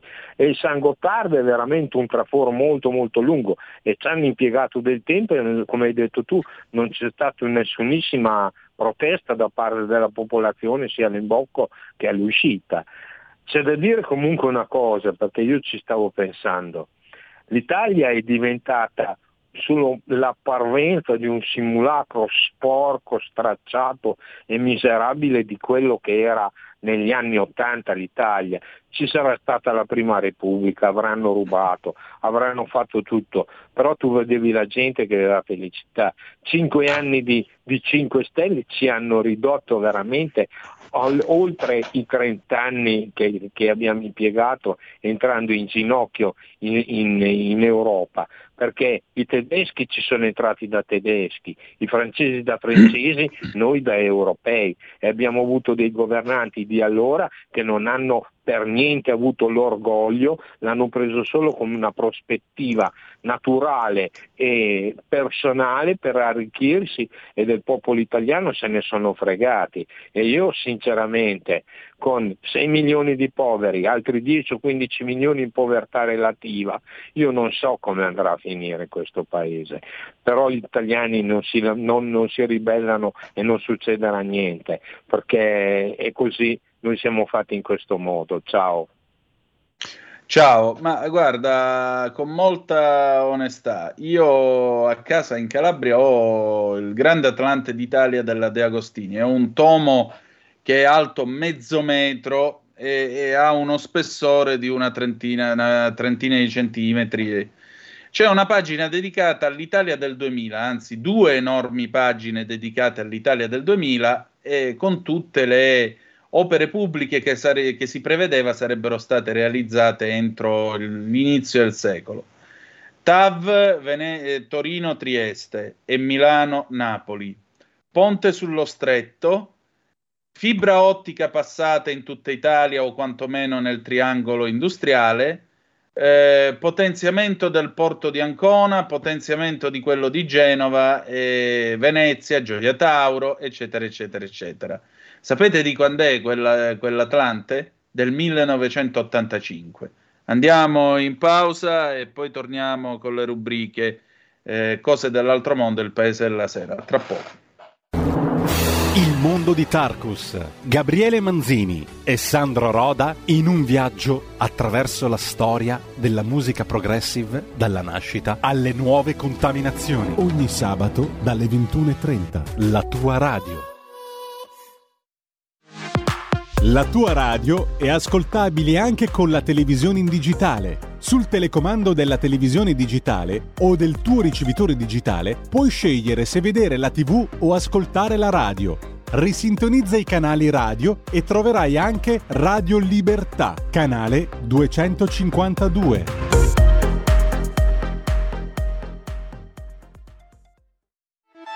Stai ascoltando Radio Libertà la tua voce libera, senza filtri né censure, la tua radio.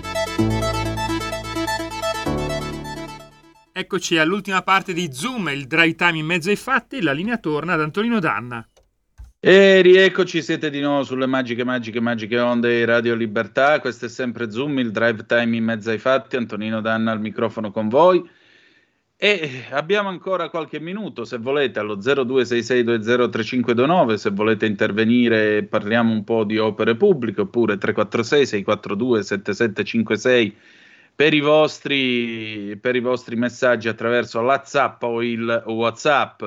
Maria di Sacile che mette il dito nella piaga e ha ragione, trasporto merci in Italia quasi tutto sui tir, nonostante porti o via fluviale Autostrade con ingorghi di camion con grossi pericoli. Questo è il bel paese. Sì, sono delle scelte sbagliate che sono state fatte negli anni 60 quando eh, si è detto vabbè motorizziamo tutto il paese costruiamo autostrade e chi se ne frega di tutto il resto. Il risultato è che oggi buona parte delle merci viaggia sui camion e questo pone naturalmente dei problemi.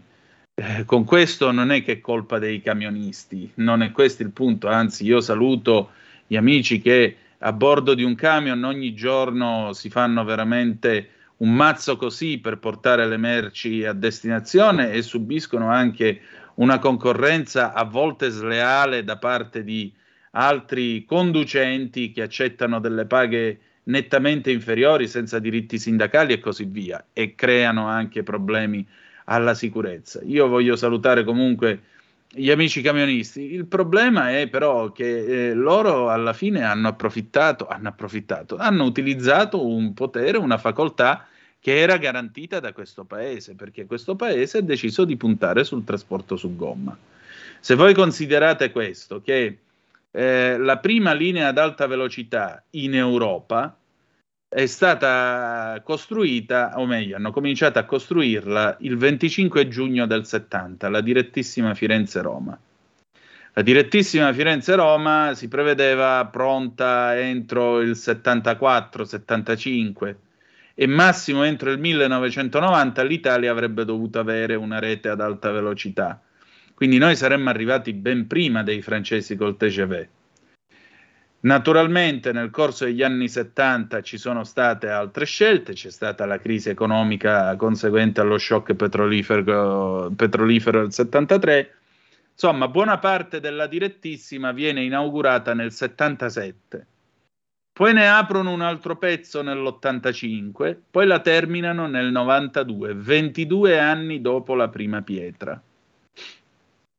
Le linee ad alta velocità, l'alta velocità che in questo paese doveva essere pronta massimo entro il 95 o il 98-2000 proprio, proprio in caso di drammi, tra inchieste e quant'altro, noi abbiamo avuto l'alta velocità nell'anno 2009, cioè 39 anni dopo l'inizio della costruzione della direttissima Firenze-Roma. Questa è l'Italia. Questa è l'Italia. Allora, benvenga qualsiasi nuovo codice degli appalti che permetta di fare le opere pubbliche con, tutti, con tutte le garanzie di legge e di sicurezza necessarie, ma che si facciano in tempi umani e cristiani, perché non è possibile impiegare 39 anni per avere l'alta velocità in questo paese.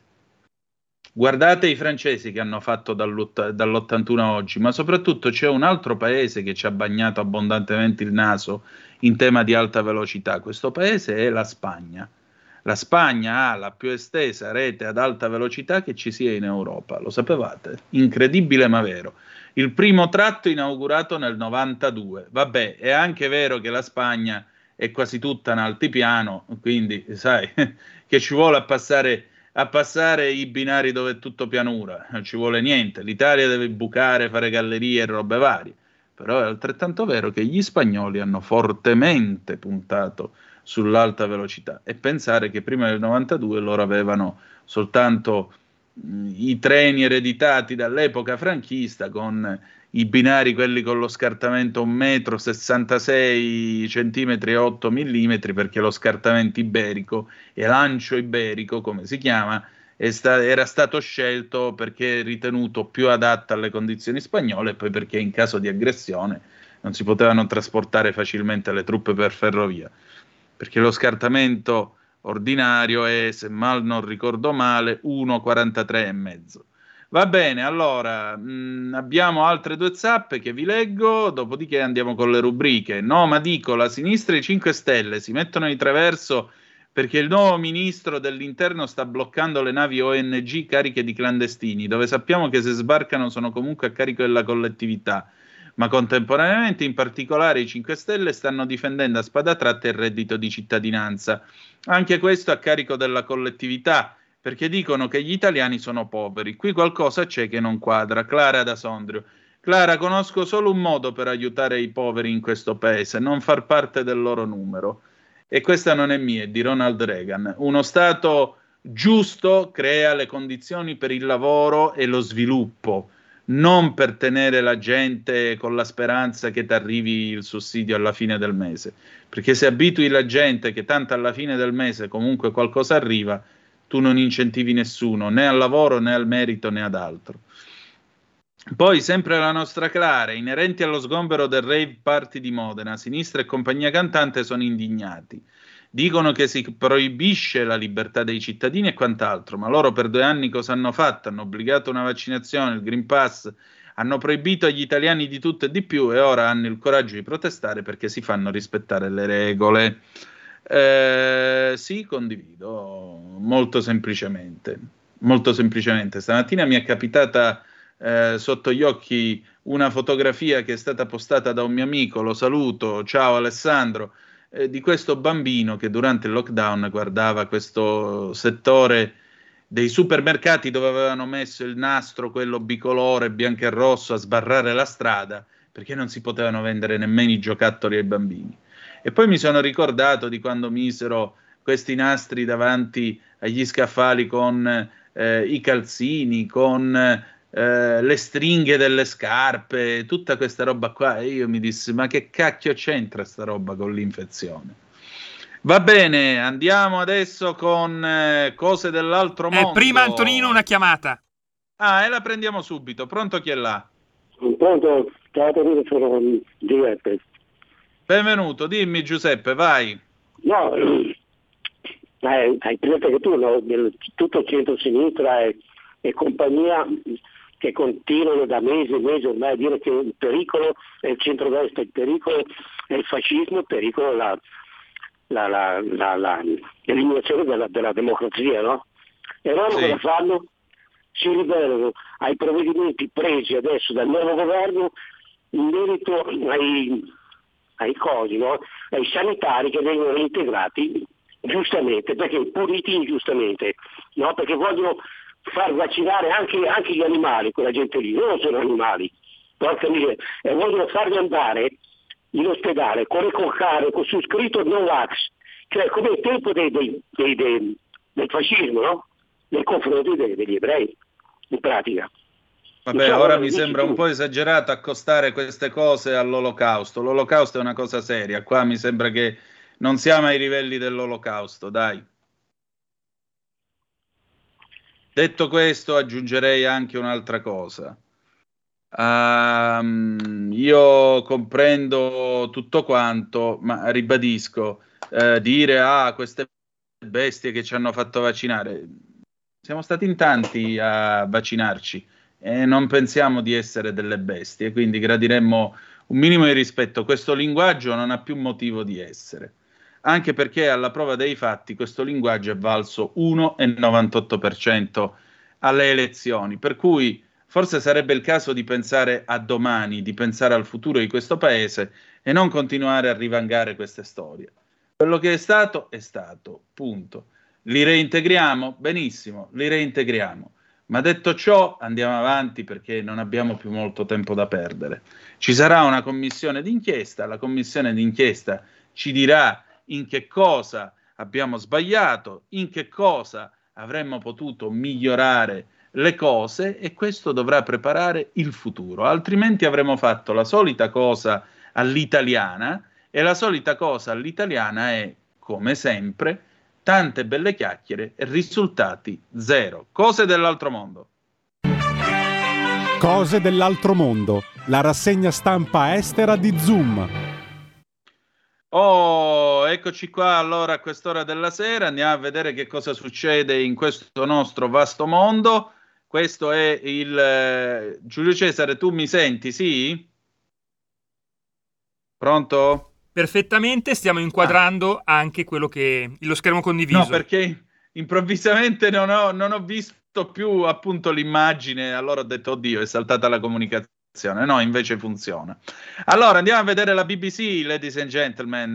La Corea del Sud reagisce nel momento in cui la Corea del Nord lancia una quantità di missili in una giornata. Sapete che quest'oggi eh, l'omino di Pyongyang, Rocket Man, come lo chiamava Trump, ovvero sia eh, Kim Jong-un, ha deciso di dare una bella smitragliata, una bella sventagliata di missili e infatti La BBC ci informa che apre con la notizia che la Corea del Nord e quella del Sud hanno lanciato una quantità di missili nelle acque vicine alle reciproche coste, questo in una escalation di ostilità. Il Nord ha lanciato la sua più grossa quantità di missili in una sola giornata, almeno 23, incluso uno che è atterrato a poco più di 37 miglia, 60 chilometri, al largo della città meridionale di eh, so- Sochko.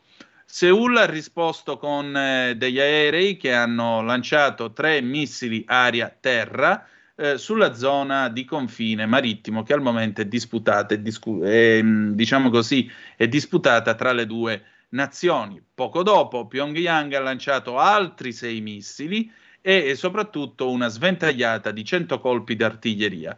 Il Nord dice che i lanci sono in risposta alle esercitazioni militari su ampia scala che al momento vengono guidate dalla Corea del Sud e dagli Stati Uniti d'America, che eh, in realtà eh, que- Pyongyang definisce queste esercitazioni aggressive e provocatorie.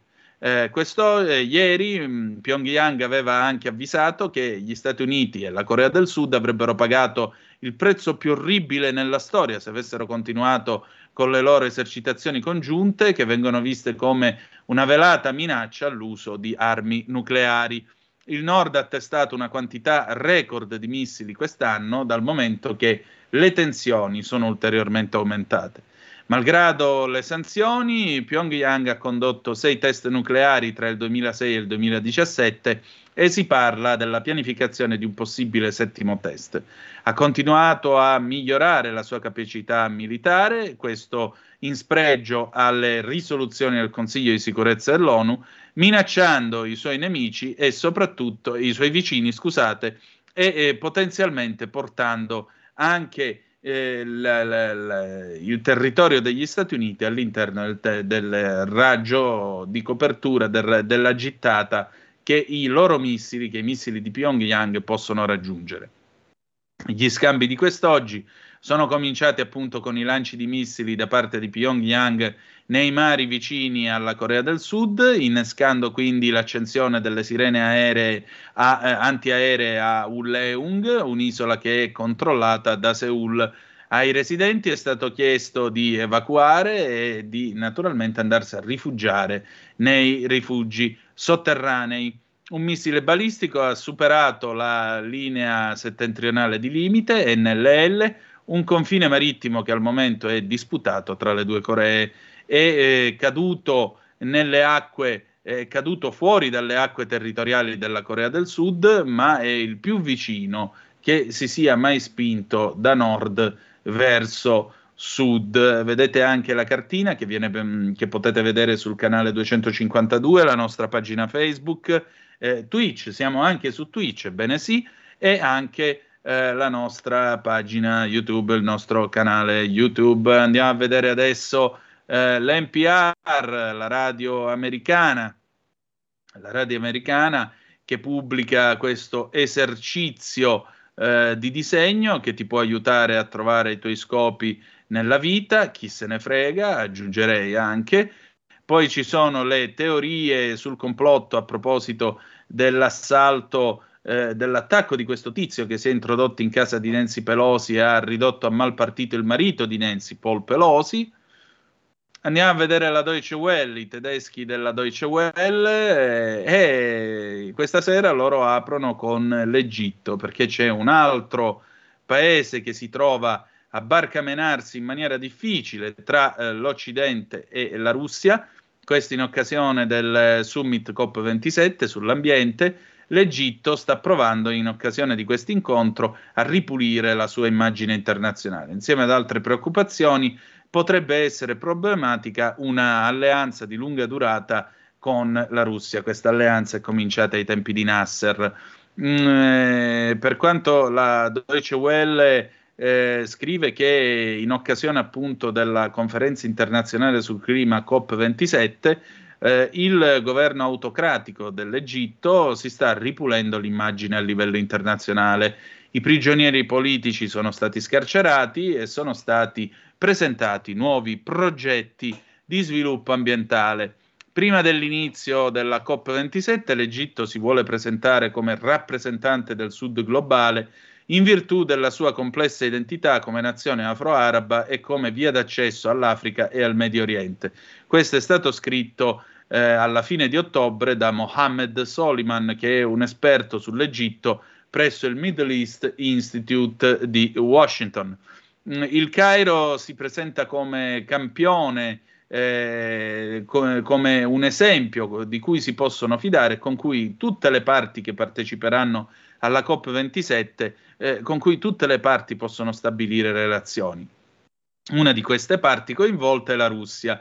L'Egitto ha una lunga storia di alleanza appunto eh, con Mosca. Durante eh, la guerra fredda l'Egitto è stato il principale alleato dell'Unione Sovietica in Medio Oriente e il paese resta un importante partner tutt'oggi eh, dopo che Abdel Fattah el-Sisi, eh, che è appunto al-Sisi, il, pre- il presidente egiziano, ha raggiunto il potere nel 2014 in seguito a un colpo di Stato, i due paesi sono diventati ancora più vicini. Infatti vedete che c'è Al-Sisi con eh, Putin.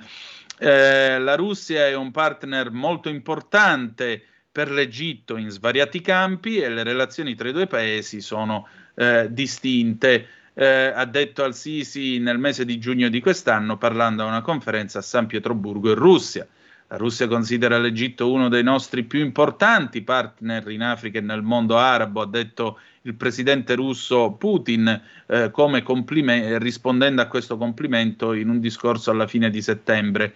Dal momento che ha eh, apprezzato eh, e naturalmente nel momento in cui ha ricevuto un nuovo ambasciatore egiziano nel suo paese. Siamo in contatto costante col presidente Al-Sisi, ha aggiunto. Putin ed Al-Sisi, scrive la Deutsche Welle, hanno molto in comune. Eh, Mosca, eh, diciamo così, Mosca ha criticato le proteste popolari a favore della democrazia della cosiddetta primavera araba. Queste hanno rovesciato l'ex dittatore egiziano Hosni Mubarak, prima che il paese tornasse però a un eh, governo di stampo autoritario guidato dai, dai, militari sotto al-Sisi, dopo un periodo di instabilità politica. Eh, dati, diciamo così, eh, datosi il particolare, eh, come potremmo dire, il ruolino di marcia di al-Sisi in tema di diritti umani, lui probabilmente si sente simile a Putin per quanto riguarda le proteste politiche. E a differenza degli Stati Uniti e dell'Unione Europea, l'amicizia con la Russia non è qualcosa di contingente per quanto riguarda il miglioramento dei diritti umani in Egitto, né tantomeno è un invito, né la Russia invita l'Egitto a correggere eh, le attuali difficoltà economiche. Andiamo a vedere la TAS questa sera, abbiamo una buona notizia perché la Russia, eh, la Russia può eh, lasciare l'accordo sul grano se l'Ucraina viola le garanzie, dice il presidente Putin, anche se quest'oggi la Russia è rientrata nell'accordo sul grano. E quindi Mosca si riserva il diritto di ritirarsi dall'accordo sul grano se Kiev, se Kiev romperà la sua promessa di non servirsi del corridoio, milita- del corridoio umanitario per scopi militari. Questo è quanto ha dichiarato Putin in un incontro del Consiglio di sicurezza quest'oggi. Ha detto che Kiev ha fornito a Mosca delle garanzie che non utilizzerà il corridoio del grano per scopi militari.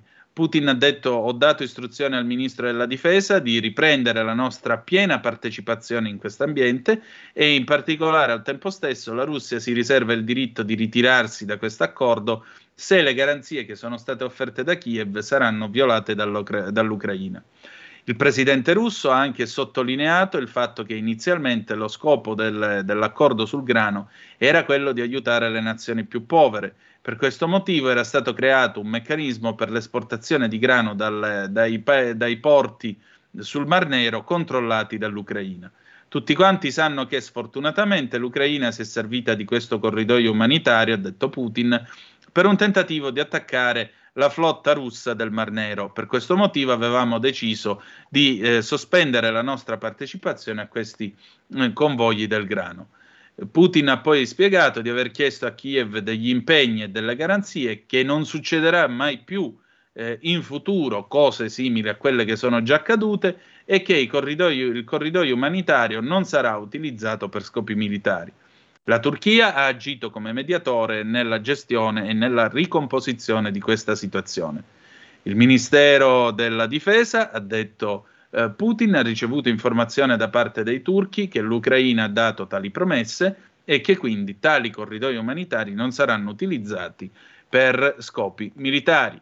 Chiudiamo infine con eh, Jinhua, i nostri amici cinesi che questa sera, eh, questa sera diciamo così, celebrano sulla loro homepage da Wentian a Mentian i progressi nell'esplorazione spaziale da parte della Cina. Quest'oggi, tra l'altro, i giovani dell'ASEAN, che raccoglie tutti i paesi del sud-est asiatico, una specie di Unione Europea del sud-est asiatico, Uh, stasera hanno parlato con i taikonauti, con, cioè gli astronauti eh, cinesi, e poi Xi ha incontrato il presidente del Pakistan. Adesso andiamo al paese della sera.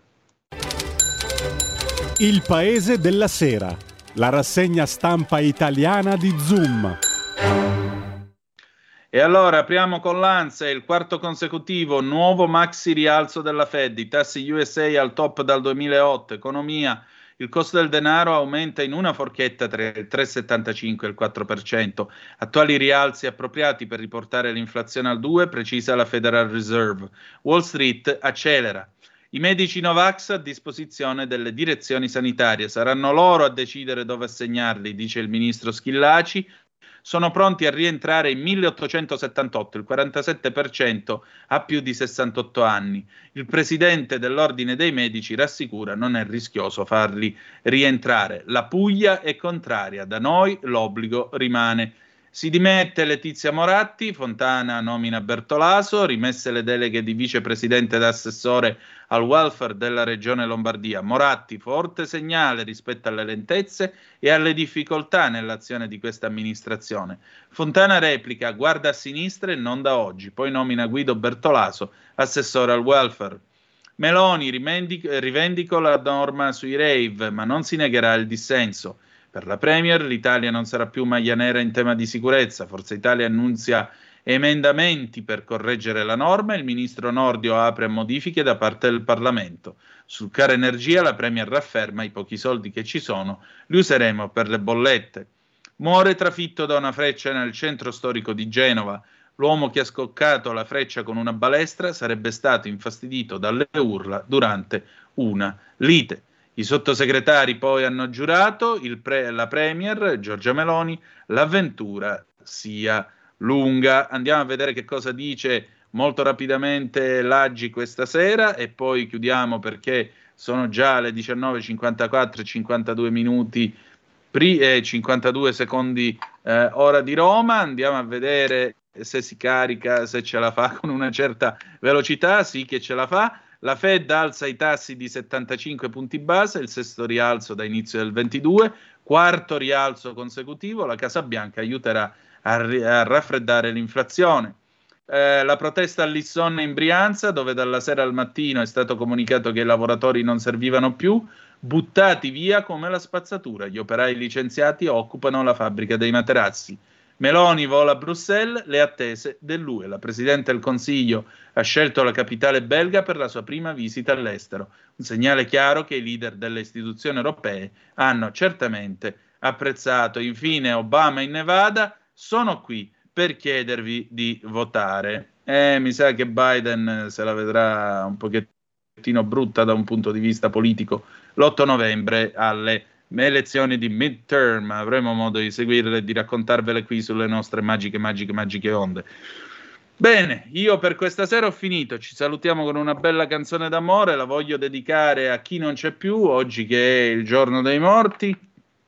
Dedico questa canzone a tutti coloro i quali sono di là e in fondo la distanza è solo quella di un intercapedine. Flo Sandons, T'ho voluto bene, non dimenticar, 1952. Grazie per essere stati con noi, a domani alle 18.05 trattabili sulle nostre magiche, magiche, magiche onde e ricordate che the best is yet to come, il meglio deve ancora venire. Vi ha parlato Antonino Danna, buonasera. Avete ascoltato Zoom il drive time in mezzo ai fatti.